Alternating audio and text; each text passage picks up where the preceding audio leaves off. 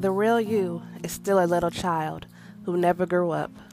Sometimes that little child comes out when you are having fun or playing, when you feel happy, when you are painting or writing poetry, or playing the piano or expressing yourself in some way.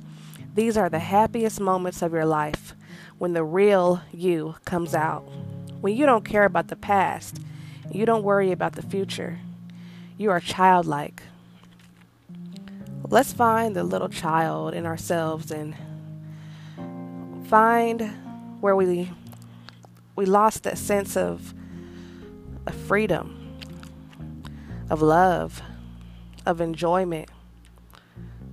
Let's find where we left off the sense of happiness.